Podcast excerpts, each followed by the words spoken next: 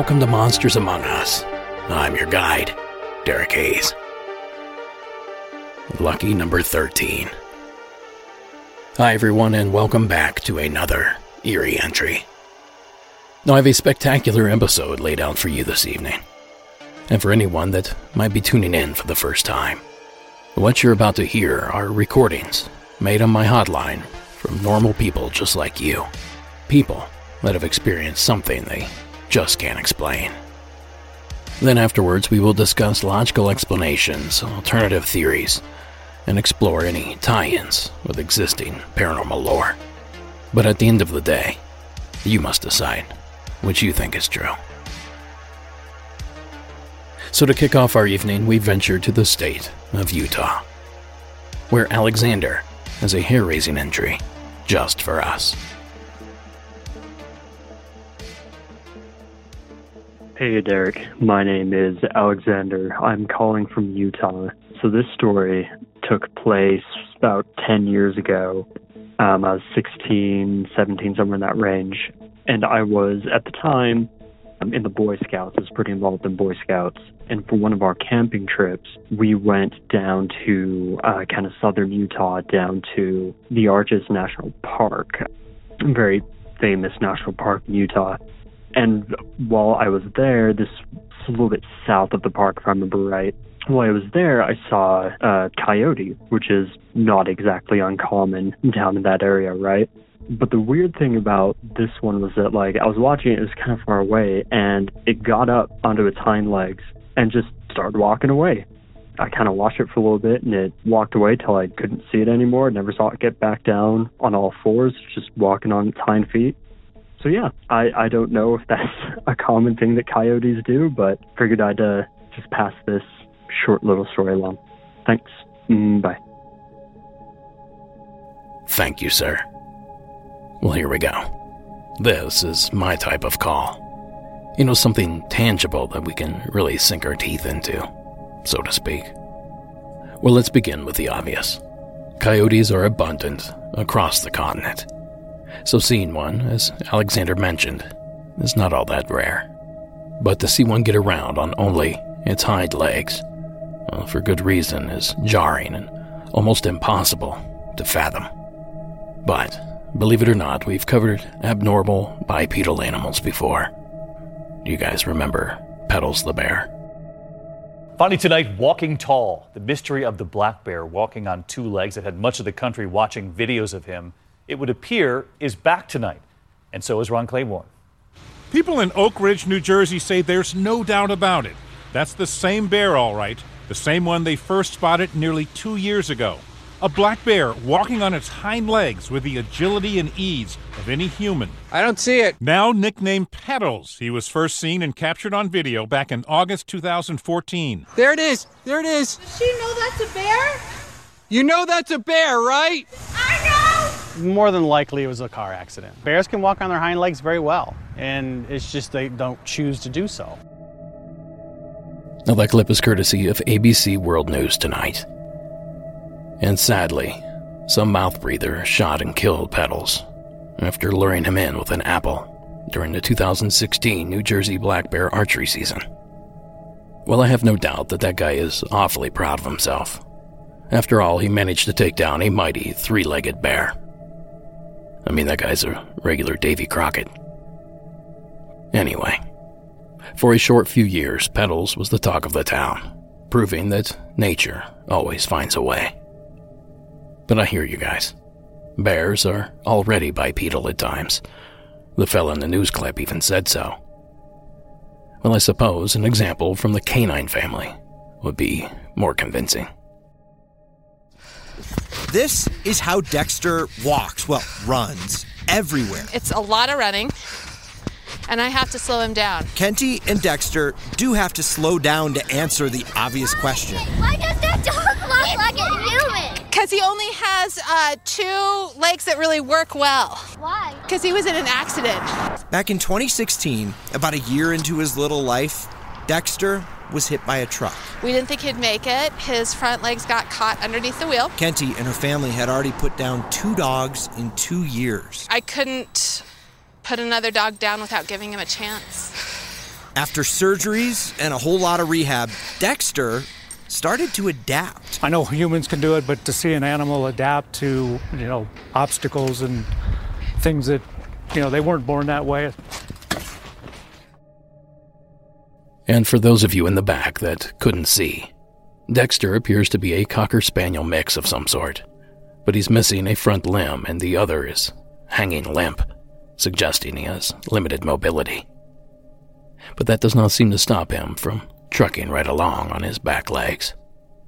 And that clip, by the way, comes to us from KUSA NBC News 9 out of Denver. Okay, so I think we've proved that it's at least possible that this was an injured animal that simply learned to adapt. But another thing I'd like to do while researching these entries is to compare experiences with others that may be even slightly similar. In doing so, one can often pull details that otherwise would have gone unnoticed if it weren't for comparing the additional sample. So I did just that.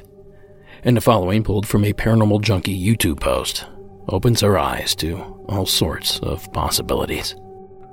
Another very similar encounter happened when a woman in New Mexico saw a very odd looking creature outside her house one night. At first, she thought that it was a man, but this thing, whatever it was, had very odd posture, and it was standing perfectly still. So this woman was wondering if her eyes were playing tricks on her as it was nighttime. But once she got closer, she realized that this thing had the head and body of a wolf, but it was standing on its hind legs and it was rather muscular. Then this woman screamed her head off, and this creature took off at very fast speeds on his back legs back into the darkness. And at this time, this woman was convinced that she had just seen a werewolf. But her grandmother, who was Navajo, told her that this was not a werewolf. This was a skinwalker. Hmm, there it is. The creature we were all suspecting, but none of us dared utter the words Skinwalker. The Skinwalker legend is quite controversial, and from what I understand, the Navajo people, whom are custodians of this legend, are not keen on discussing it, and from what I gather, they prefer the rest of us drop it as well. But surely, someone in the Navajo Nation is willing to share this story with the world, especially if there's something dangerous lurking among us. But until I receive that message, this is what the folks at the History Channel and the Skinwalker Ranch have to say about the legend. The Skinwalker curse has its roots in a feud between the Ute tribe and the Navajo tribe. At a time when the Utes were really aligned with the United States government and had sold many of their peers into slavery. So the Navajo cursed this property. A skinwalker is essentially a witch that has chosen to put on the skin, essentially, or the form of what can only be described as a giant wolf. A skinwalker is something that exhibits superhuman agility and strength. Placing the skinwalker curse on this property made it a very real place to avoid. Of course, that clip comes to us from the History Channel series, The Secrets of Skinwalker Ranch. So there you go, Alexander. Maybe an injured coyote, maybe a Native American witch, but either way, we truly appreciate the entry. Now, perhaps you're a member of the Navajo Nation willing to educate us, or perhaps just someone with a wild story. Well, either way, do the right thing and call the hotline at 1 888 608 Night.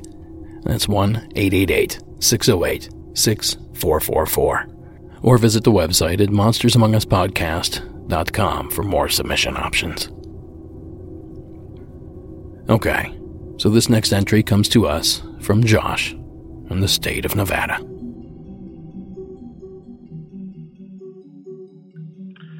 Hello, my name's Josh from Las Vegas.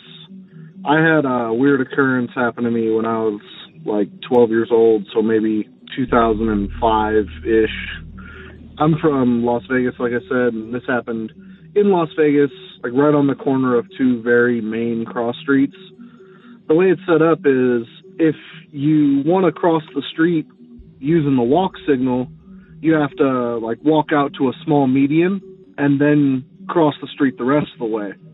You usually wait right there on the median. And I had been walking through that area like every day for a couple years, you know, just lived in that area for quite some time and just always walked through that same way. And uh, always stood on the median and waited for the walk sign. On this particular day, I went out with a close friend of mine and we went to the store to get my mother some soda. On the way back, we pushed the walk sign and then went to go walk out onto the median and it was like a voice inside my head just screamed at me not to go out to the median that day. So I asked my friend, I told him, hey man, come stand on the regular sidewalk with me and uh, let's just be safe today and just come on, come stand on the regular sidewalk. My close friend, he told me that I was just acting scared and there was just, you know, he was just making fun of me and calling me names and all that stuff that you know young guys do to each other when one guy seems to be acting scared. So I refused, refused, refused, and eventually he convinced me to start walking out towards that median again. I don't know what it was again, but really loud, like super crazy loud. Something screamed inside my head, "Do not go out there." It was loud enough that it like hurt my head and almost gave me a headache. So once again, I did not head out there, and I was literally begging my friend, "Come on, man, come, please, come on, please, come stand on the sidewalk with me." And he was making fun of me a little more, a little more, and finally I told him, I said, "I'm serious, man, I'm serious. Come stand over here, please." And uh, finally he listened to me, and he comes and stands on the regular sidewalk with me. Well, we start hearing like police sirens and ambulance sirens. And I'm like, "Oh wow, that's that's crazy, you know, not really paying too much attention to it. And then all of a sudden, a car just smashes over that median, doing like maybe 80 miles per hour. It was going fast enough that it blew out all four tires on the car and blew out every window. There was glass all over the road and pieces of the car all over the road. The police finally came and subdued the subject that was inside the vehicle and uh, the light turned green for us to walk. So we walked, and I really never thought about it again until I heard a story on this podcast. I've submitted a couple stories already, and I have a couple more.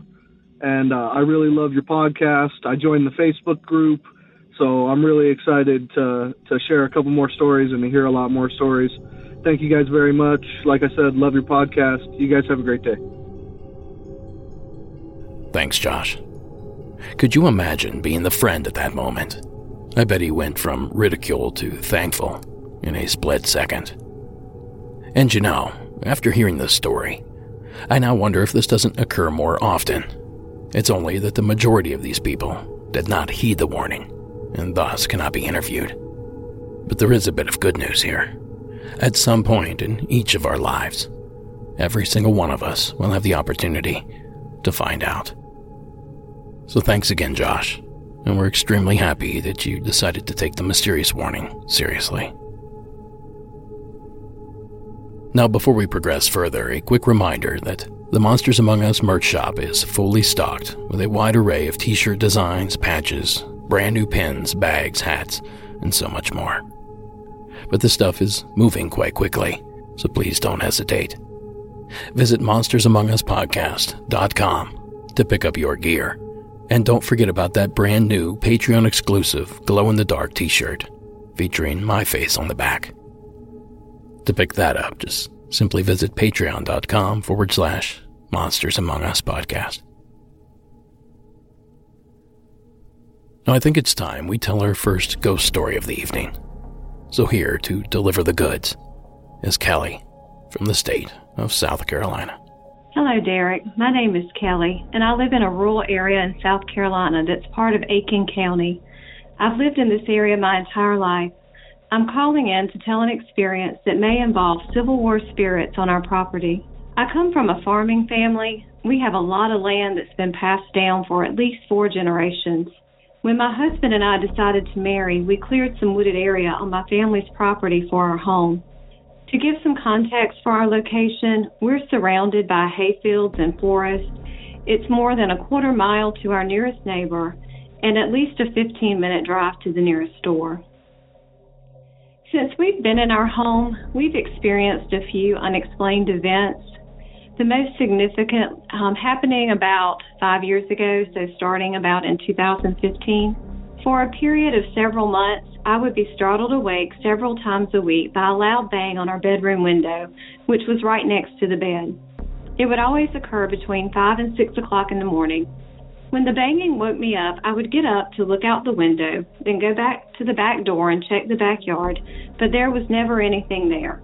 I'm a bit of a light sleeper, so it always woke me up. My husband, on the other hand, sleeps very deeply, so he never heard it. So I thought it might be my imagination or part of a recurring dream. However, I've never had a recurring dream before, and the fact that it happened at the same time each morning seemed strange. After a couple of months, the banging on the window just stopped. Several months after that, I came home from work and I went into our bedroom to change out of my work clothes. I was alone in the house, but I knew it was getting close to time for my husband to arrive home from work. While I was in the bedroom, I distinctly heard someone open the door on the side of the house and then footsteps walking through our dining area and into the kitchen. This would be the way that my husband would come in after work, so I naturally assumed it was him. As I heard the footsteps reach the kitchen, I received a text message from my husband that said he was on his way home from work.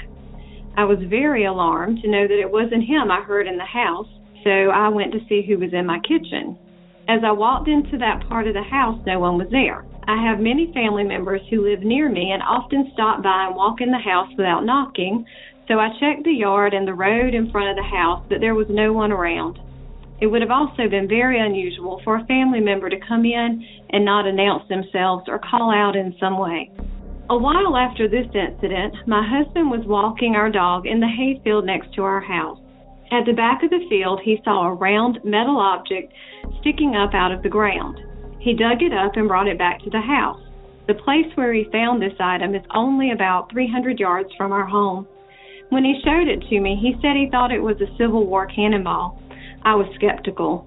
There's been a lot of farm equipment on that part of the property for many years, and I thought it was probably just a piece of something that fell off of a tractor or other type of farm equipment. But he said he didn't know of any part of a tractor or farm equipment that would look like what he found. We looked up an image of Civil War cannonballs, and the item he found seemed to be a match. Just to be sure, I asked him to show the item to my dad.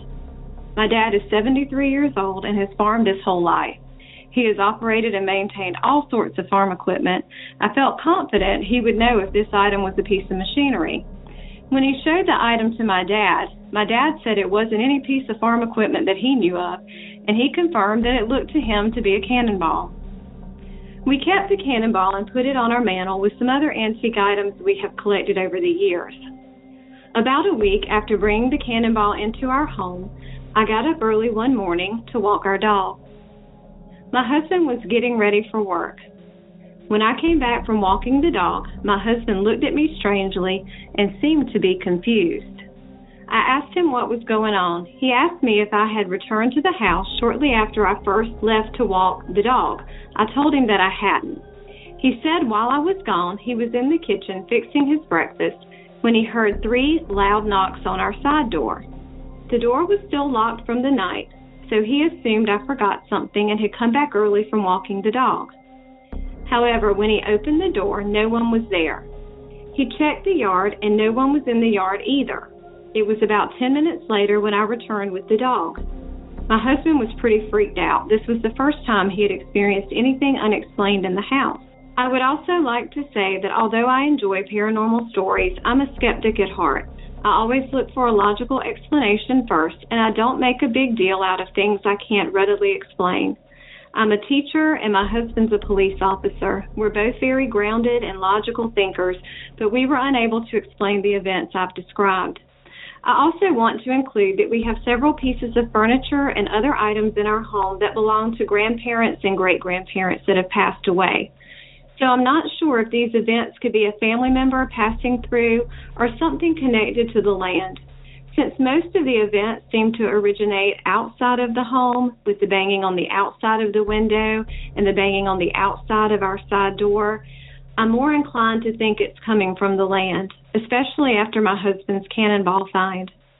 I continue to occasionally hear footsteps in the house when no one is there, and sometimes I hear movement in empty rooms, but nothing that we have experienced has felt scary or threatening. So when these events occur, we kind of shrug our shoulders and go on with life. I enjoy listening to your podcast. It's very interesting to hear the experiences of others. I hope that you'll be able to use my story. I also plan to email a picture of the cannonball my husband found. Thank you. Thanks, Kelly. Now, true to her word, Kelly did forward a photo that you can now see over at the show notes. And I can confirm this is a cannonball. Now, my experience with cannonballs, specifically from the Civil War, came about because my uncle was a relic hunter in the 1970s.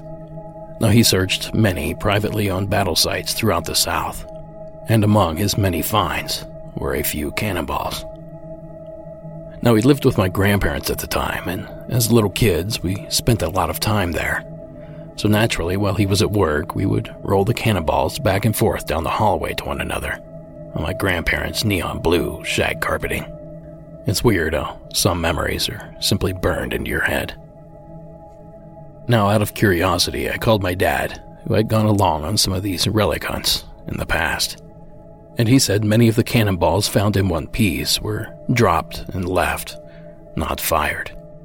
He also mentioned that they could still be full of gunpowder, and if exposed to extreme heat, they could ignite. He even told me of an old treasure hunter he knew in the 1970s that died trying to drill into a cannonball that he had found. Apparently, he thought it was already detonated.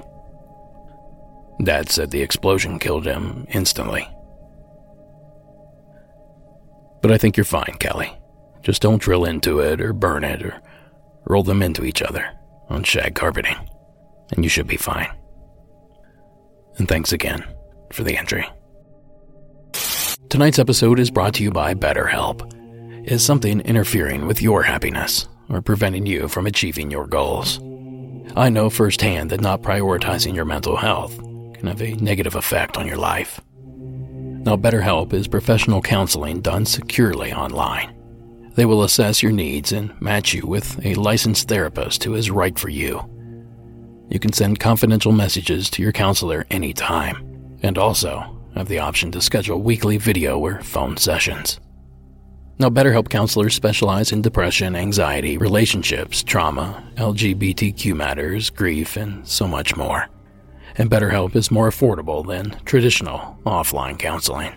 And financial aid, of course, is available. Now, BetterHelp is available for clients worldwide, so no need to limit yourself to counselors strictly in your area. And as a Monsters Among Us listener, you'll get 10% off of your first month by visiting betterhelp.com forward slash monsters among us. So join over 1 million people who have taken charge of their mental health by visiting betterhelp, H-E-L-P dot com slash monsters among us. That's betterhelp, B-E-T-T-E-R-H-E-L-P dot com slash monsters among us. Now, as always, supporting our sponsors supports the show. So thank you for listening. And back to the spooky stuff. Now, from time to time, I receive a call about a sighting that's currently ongoing. In other words, we're on the phone with the experiencer as they are looking at the anomaly. And this entry from Ari in California is just such a call. Hi, Derek. My name is Ari, calling from Southern California in Riverside County to be specific. It's October 3rd, and it is 9:42 at night. And my family and I are actually right now looking at the moon, and it's so crazy because we see this this floating light above it, and it looks like a star, and we can't quite make out what it is. Um, my brother brought the telescope out, and it just looks like this kind of ray of I want to say like a rainbow fire. I don't know how to describe it, but I don't see a cloud in the sky. I can see a few other stars, but this one is directly above the moon, just floating there. And I, there's nothing that I know it to be, not even a satellite. I don't know. I have no idea. I'm hoping that when you hear this, you can maybe look into it and tell us what we're looking at. But we're totally baffled right now. We're definitely thinking aliens for sure. I love your podcast. I hope to hear to tell us what the heck is going on right now because we're looking at it right now and it's been like that for a, a while. Well, I'll talk to you later. Bye. Thanks, Ari. Unlike most of these calls, I may have been able to solve your mystery. After some digging, I learned that the night of October 2nd, and by default, and to a certain extent, October 1st and 3rd, the latter being the night of Ari's sighting, well, I learned that the planet Mars on those particular dates paralleled the moon in the early hours of the evening. Now, the following blurb from spacetourismguide.com states it more eloquently. Mars has been being shy in the past few months, but has slowly been rising earlier in the night and increasing in viewing prospects. On the night of October 2nd, you should be able to easily spot Mars as it makes a close approach with the moon from our earthly perspective. The moon and Mars will pass within 39 minutes of one another, and the moon will be bright at 98% illuminated. Now, this will impact viewing prospects, especially if you're using a pair of binoculars, but you should still be able to spot the pair easily with the unaided eye. So, logic would suggest that Ari simply saw Mars that evening. But, before we jump to that conclusion, I also searched a trusty source for local UFO sightings separated into individual dates. Now, this source is the National UFO Reporting Center.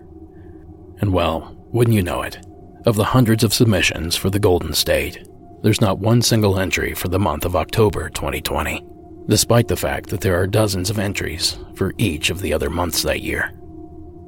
So take all that for what it's worth. And thanks again, Ari, for sharing your entry. Now, up next, we make our way to Washington State. Rihanna, take it away. Hi, this is Rihanna. I'm from Washington State. My story happens in the early 2000s when I was in sixth grade. I was at my sister's soccer game.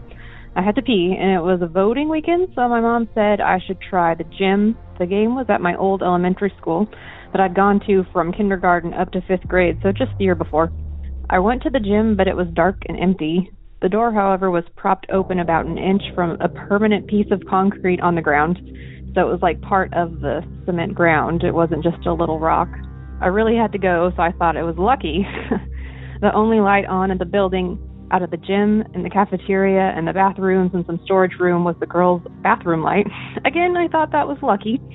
I go in as I'm doing my business. I realize how strange this all was, and I start to get a feeling that I'm not alone.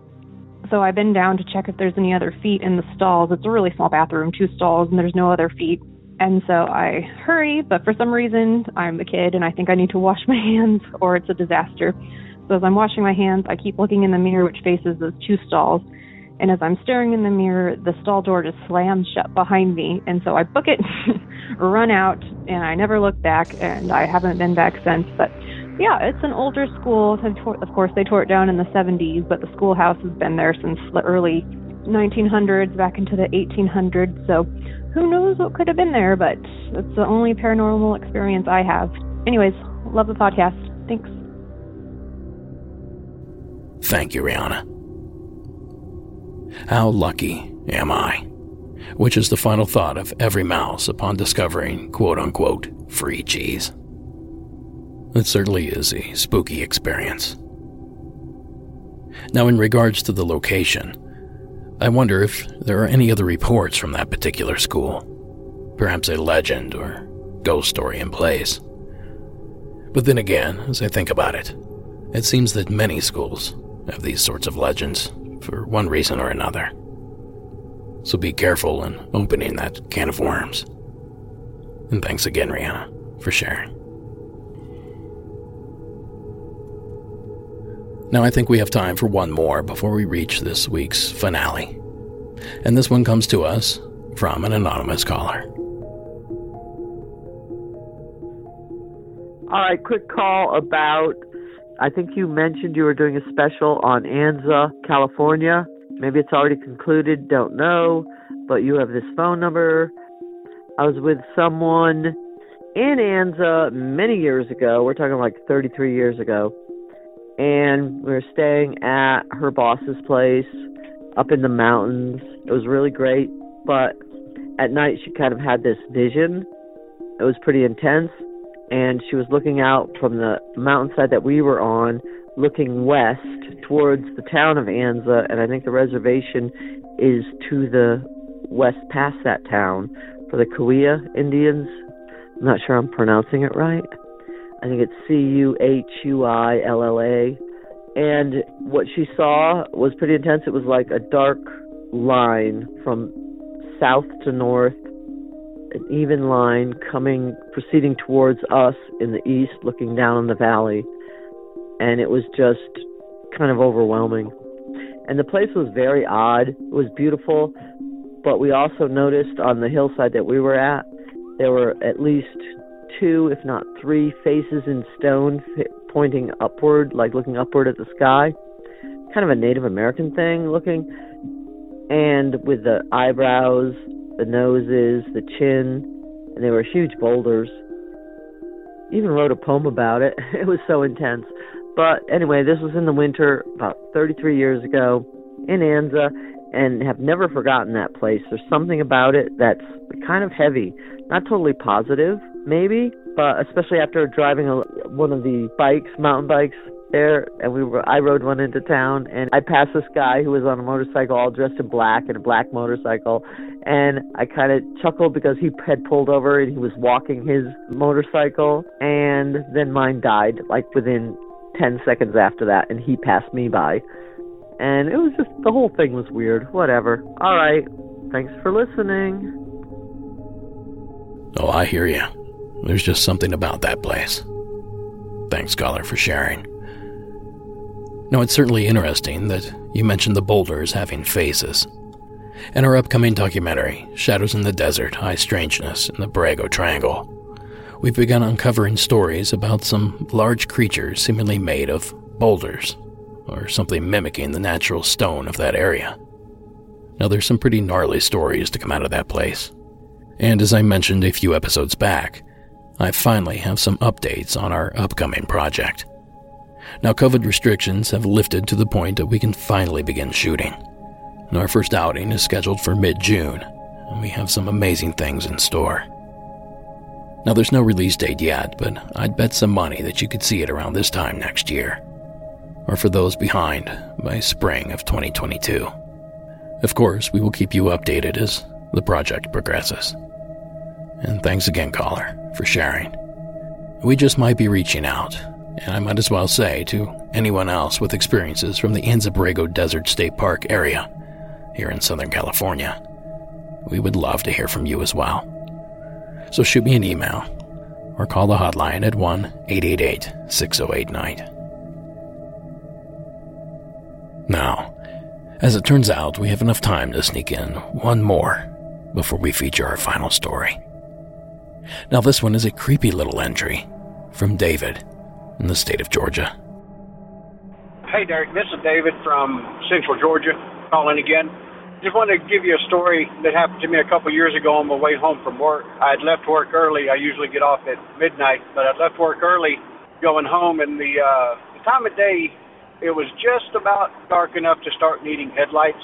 And I was on an old country road, and I just topped a hill, and you've got to go down to the bottom of the hill, and as soon as you get to the bottom, you go up another hill. Well, at that bottom is a crossroads. Well, when I'd gotten to the top of the hill, I'd noticed that there was the silhouette of a person on the left hand side of the road, and I thought, well, that person's going to walk out in this road. I just felt it. I really did.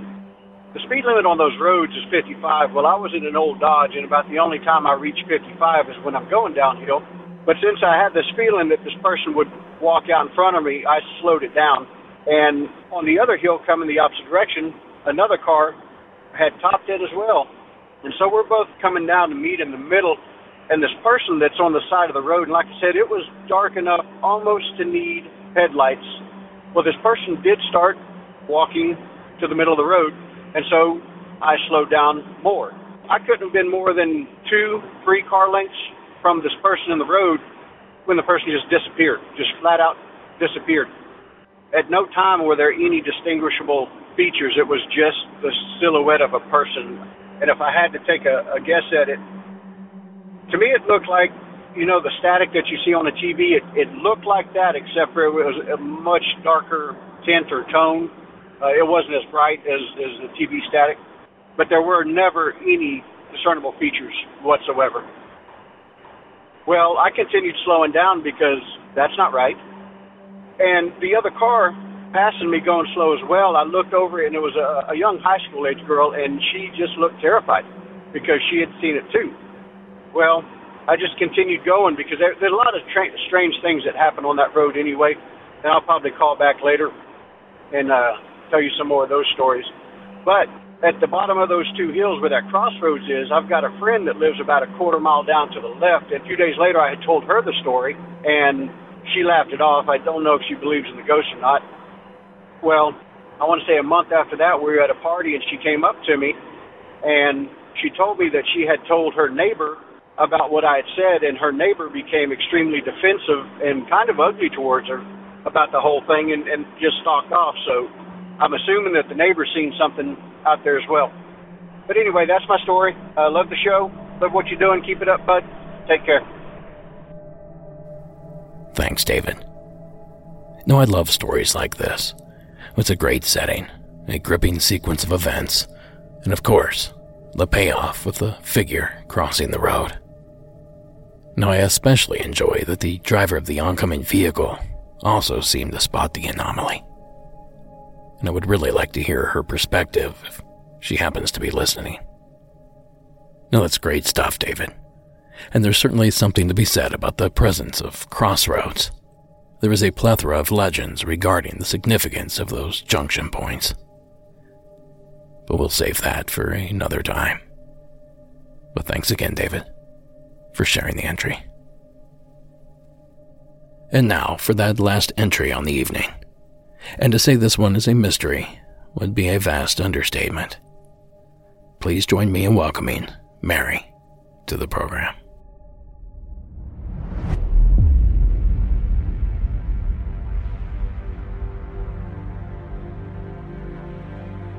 Hi, my name is Mary, and I currently live in North Carolina, but my story takes place in Chicago, Illinois. Back in 2015, my story takes place in the early time of year in winter. So I was working at a coffee shop that my sister owned at the time, and I was closing the shop, so the time was about 8 p.m. And at the time, I lived about a block and a half away from the shop. Now, a really important detail to this story is that at the time I was closing, I was alone for like the last hour of my shift. So nobody else was in the shop with me, it was just me. So I closed up the shop and I walked home. It was about a two minute walk. The last thing I remember from that night was walking home getting to the front door of my apartment building, opening the door, walking in. That is the last thing that I remember. Next thing I know, I am shooting up out of my bed, taking a big gasp of air, and I look around and I'm in my bedroom. My bedroom window is wide open. Now, mind you, it is winter in Chicago, so it's freezing outside. I live on the third floor of my apartment building. I am fully clothed. I have my coat on, my shoes on, and still wearing my outfit from the night before. It's about six in the morning. The sun is starting to rise. My bedroom door is closed, and um, my legs are like hanging off the side of my bed. I start to look around, and I'm very confused on how I got here. Suddenly, I feel incredibly nauseous. I open my bedroom door. I can hear my roommate getting ready for work. I run to the bathroom and I become violently ill. I start vomiting and I have no idea what's going on. I ask him, I say, you know, did you hear me come home last night? Like I'm trying to figure out what's going on. And he says, I I mean, I think I may have heard you come home, but like I just I peeked out and your bedroom door was closed. And so at that point, I go back to my bedroom, I close the door, I'm rubbing my head, I'm trying to figure out what's going on. I close my bedroom window, and suddenly I have this moment where everything comes back and hits me like a ton of bricks. And I remember this very vivid dream. And I, at this point, I'm not sure if it was a dream or if this is real, but it all comes back and hits me like a ton of bricks. So the last thing I remember is walking into my apartment building. And also keep in mind the only people who lived in that building were my sister had a unit, the second floor was vacant, and my roommate and I had an apartment. So the last thing I remember is coming into the building, and that's it. And then waking up at 6 a.m. So there is almost 12 hours of lost time. So as I'm trying to remember what happened, suddenly this dream, or whatever it was, comes back to me. And where it begins is I'm looking down, there's light surrounding me, and I'm being sucked up. Whether it's into the sky or somewhere, it's just, I'm being sucked up.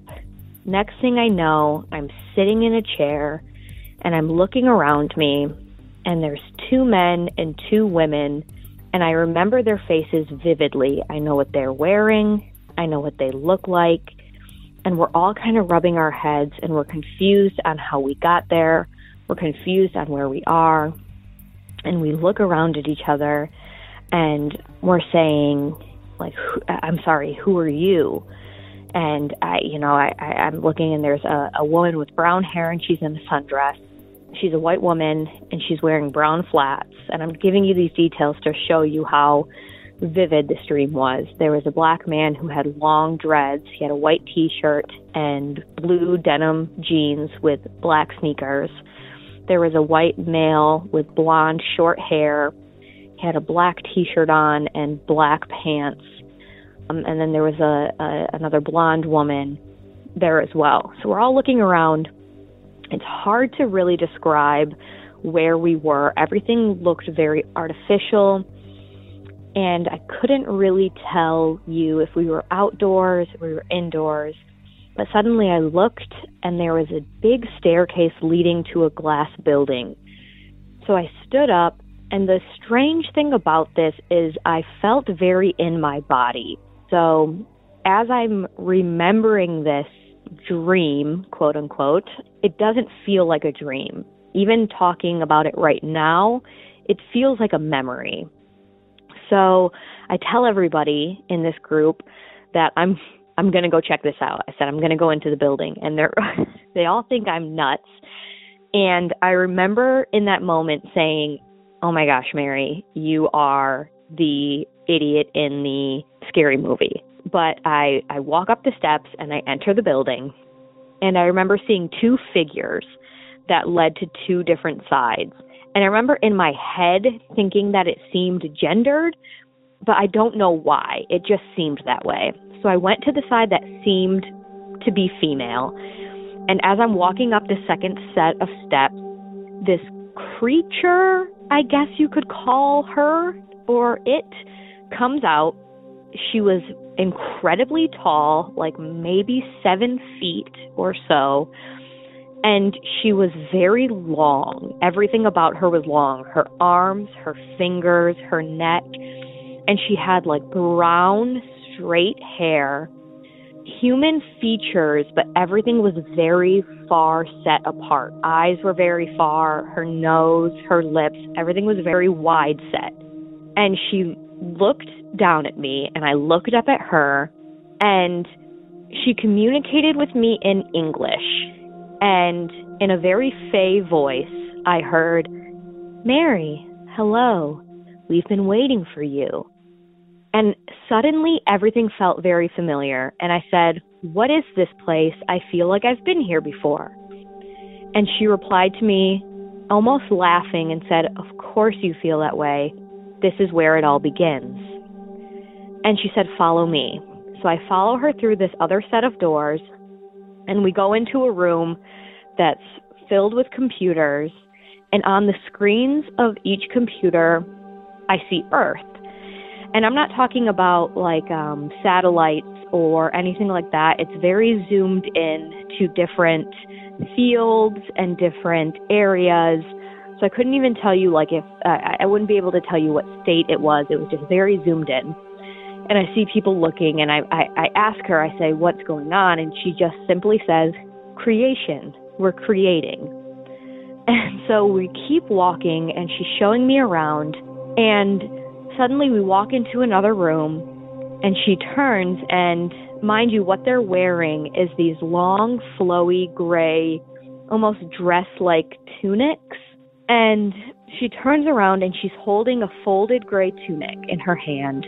And she looks at me and she goes, Now is your time to decide. And I'm so confused. And I said, Decide what? And she says, If you'd like to stay or you'd like to return. And it was in that moment that I shoot up out of my bed and I'm back in my bedroom. And then I get violently ill and I start throwing up. So that is my story. I don't know if I had a seizure or if I was abducted, but my brother is a huge fan of the show. And as soon as we were discussing this story, again, this was back in 2015, he said, You have to call.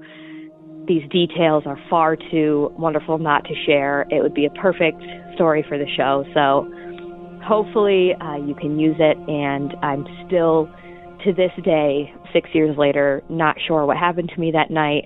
But um, we're big fans of the show. And thank you so much for listening. And um, have a great night. Thank you, Mary. And a huge thanks to your brother for encouraging you to share. Now, real quick, before we dive in, I can't help but notice how quiet the old mirrored men have been over the past couple years. And this chunk of missing time Mary experienced was a great reminder of their wicked ways. So if you're sitting on an experience with these odd fellows, let's hear them. I know there are plenty of eager ears out there foaming at the mouth for more details. Now, for Mary's experience. And just to be clear, I'm in no way suggesting that the mirrored men have anything to do with this particular experience. Instead, I can't help but parallel this story with so many other tales of alien abduction shared over the years. The missing time element, coupled with the details she later recalled, are enough to lead me toward the alien abduction phenomena. But I'll be the first to admit that this case is different from most in several different ways. For starters, Mary was presumably abducted off the street, something that her lapse in memory suggests. Now, this is a bit abnormal because a vast majority of abduction cases begin with the abductee sleeping. And perhaps what's most jarring is that, unlike most other abductees, whom are seemingly returned to the very place of which they were taken, that doesn't seem to be the case with Mary, as she was seemingly plucked from the street and returned to her bedroom. Now, I'm sure other instances like this have occurred, but honestly, I cannot recall any. That is, except for one. Anything I've ever heard. You Travis one of the Walton is an said- unassuming guy with a story that has captivated millions for decades an abduction by an alien craft. It's November 5th, 1975. Travis, along with his brother in law and co workers, are driving along and spot something in the woods. This glow that, you know, lit up the surrounding foliage, it just made everything look kind of weird. Travis and his buddies are heading down a remote road inside the forest when they see some kind of ominous light. A craft is hovering over the tree line. And that's when Travis's curiosity got the best of it. Closer I got, looking up at it, I was just walking slower because my eyes were just riveted on this thing, and I'm. He tried to run back to the truck. They're yelling at me, "Get out of there!" And I stood up, bam, threw me back through the air 20 feet, and they took me for dead. Walton claims he woke up inside of an alien craft, lying on a table surrounded by three aliens and other human looking figures. I was looking into the face of this creature. I just freaked out. That gave me a jolt of adrenaline that gave me the strength to get off the table. Walton says he tried escaping, blacks out, and wakes up on the side of the road in Heber and runs to the nearest phone. Once I made that call, I collapsed, and I don't know how long it was. It seemed like almost immediately my brother was lifting me up. Walton was missing for five days, creating a media firestorm. Search parties combed the area. His buddies and brother in law tell the story of an alien abduction. Walton and the crews take lie detector tests and pass them. And ever since then, Walton has become one of the most well known abductees in the U.S. Now, that clip courtesy of KPHO, CBS News 5 out of Phoenix. And as amazing as the claims are, the details I want to focus on are that he was last seen off of Rim Road in the Apache Sitgreaves National Forest, where he was blasted by a light emanating from a hovering craft above. Then he came to, five days later, near a bank of phone booths in the town of Heber, Arizona, by my estimates, a good three miles away over rough terrain. Now, perhaps I'm making connections where none exist, but I thought it odd that, with the exception of Mary and Walton's experiences, most return exactly to the location of the abduction.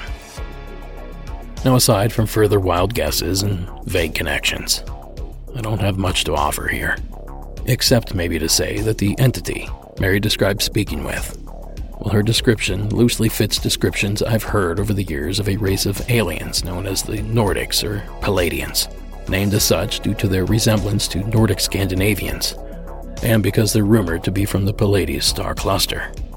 They're described as being tall, pale, vibrant versions of a familiar shape. So, aliens, hallucinations, perhaps something from outside the box, like extra dimensional creatures or even time travelers. Whatever went down that evening, we're sorry that you had to endure it, Mary. We are so thankful for you sharing the story with us. And for your sake, I hope it was a one time occurrence. But for our sake, if it wasn't, please keep us posted. And that's going to do it for this episode. Monsters Among Us is written and produced by me, Derek Hayes. Additional support is provided by Sarah Carter Hayes and Addie Lloyd. All audio used in this production is done so under the protection of fair use. If you like the show, you'll love our social media accounts. Follow us on Instagram, Twitter, and Facebook. Now, the terrifying score that you heard in this episode was provided by Co.ag Music and Carl Casey at White Bat Audio. Thank you so much for listening, and until next week.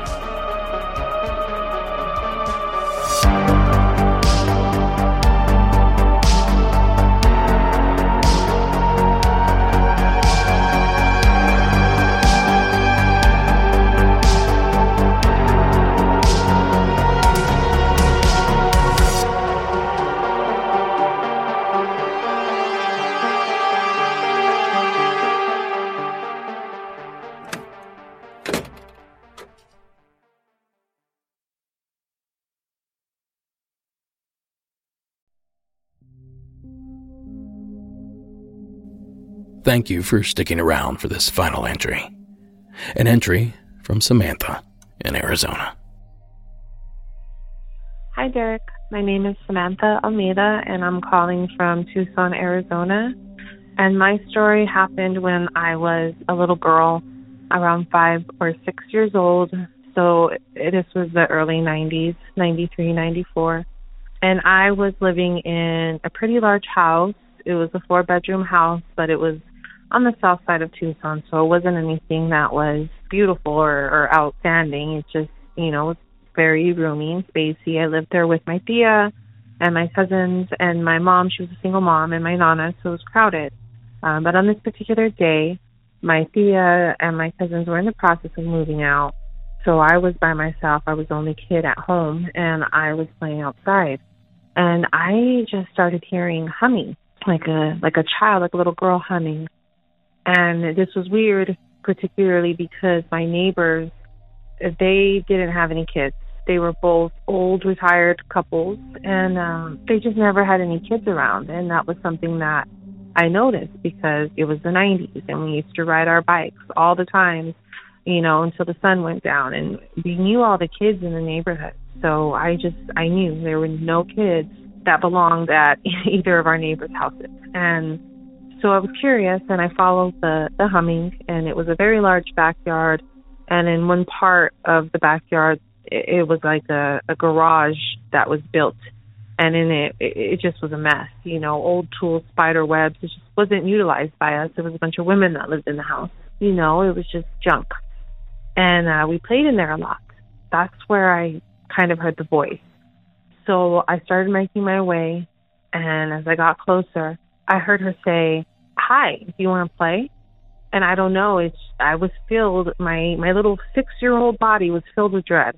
And it didn't feel warm or inviting. It felt insidious and it felt tricky and it felt just nasty, you know, and I got this dread that I oh, I could get chills still thinking about that that feeling and like it gets me a little bit emotional because I just don't remember ever feeling that kind of fear before. And I was so young, but I remember it.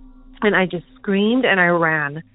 And um I told my mom and I I told my whole family about it and they hushed me you know, and they knew because they had had their own experiences. And I was a kid and a little bit of a metiche, so I would listen when they would be gossiping. And, you know, some of the things they talked about was that, you know, they would yell at me and my cousin for messing up the toys in the middle of the night.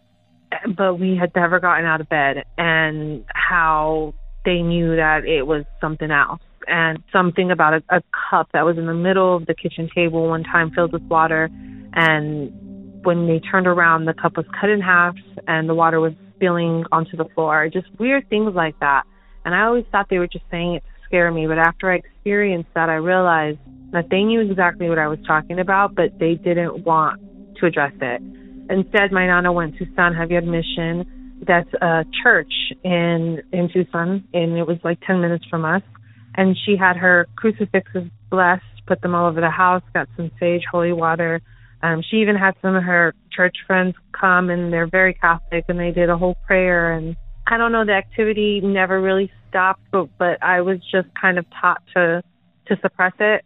Um, there are some other stories. Maybe I'll I'll call back sometime and, and give you them. But I want to thank you for for putting on this show because for so many years I've suppressed this and I've listened to your show for like two years, but I just recently became a patron because I've realized that it's actually opened me up and made me realize things about my past that I haven't thought of in a very long time. And I think it's shaped me and helped explain a little bit of who I am today. So thank you for giving us this outlet because it means a lot.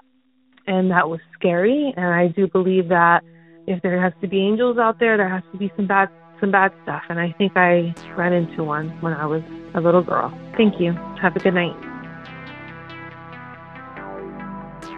Thank you, Samantha. Now, I certainly don't know much, but I do know that a ghostly little girl is one of the spookiest tropes out there. And finding one in a dilapidated garage, well, that's utterly nightmarish. So thank you for leaving us with a fright this evening. And thank you for sticking around to the end of the show. Have a good night.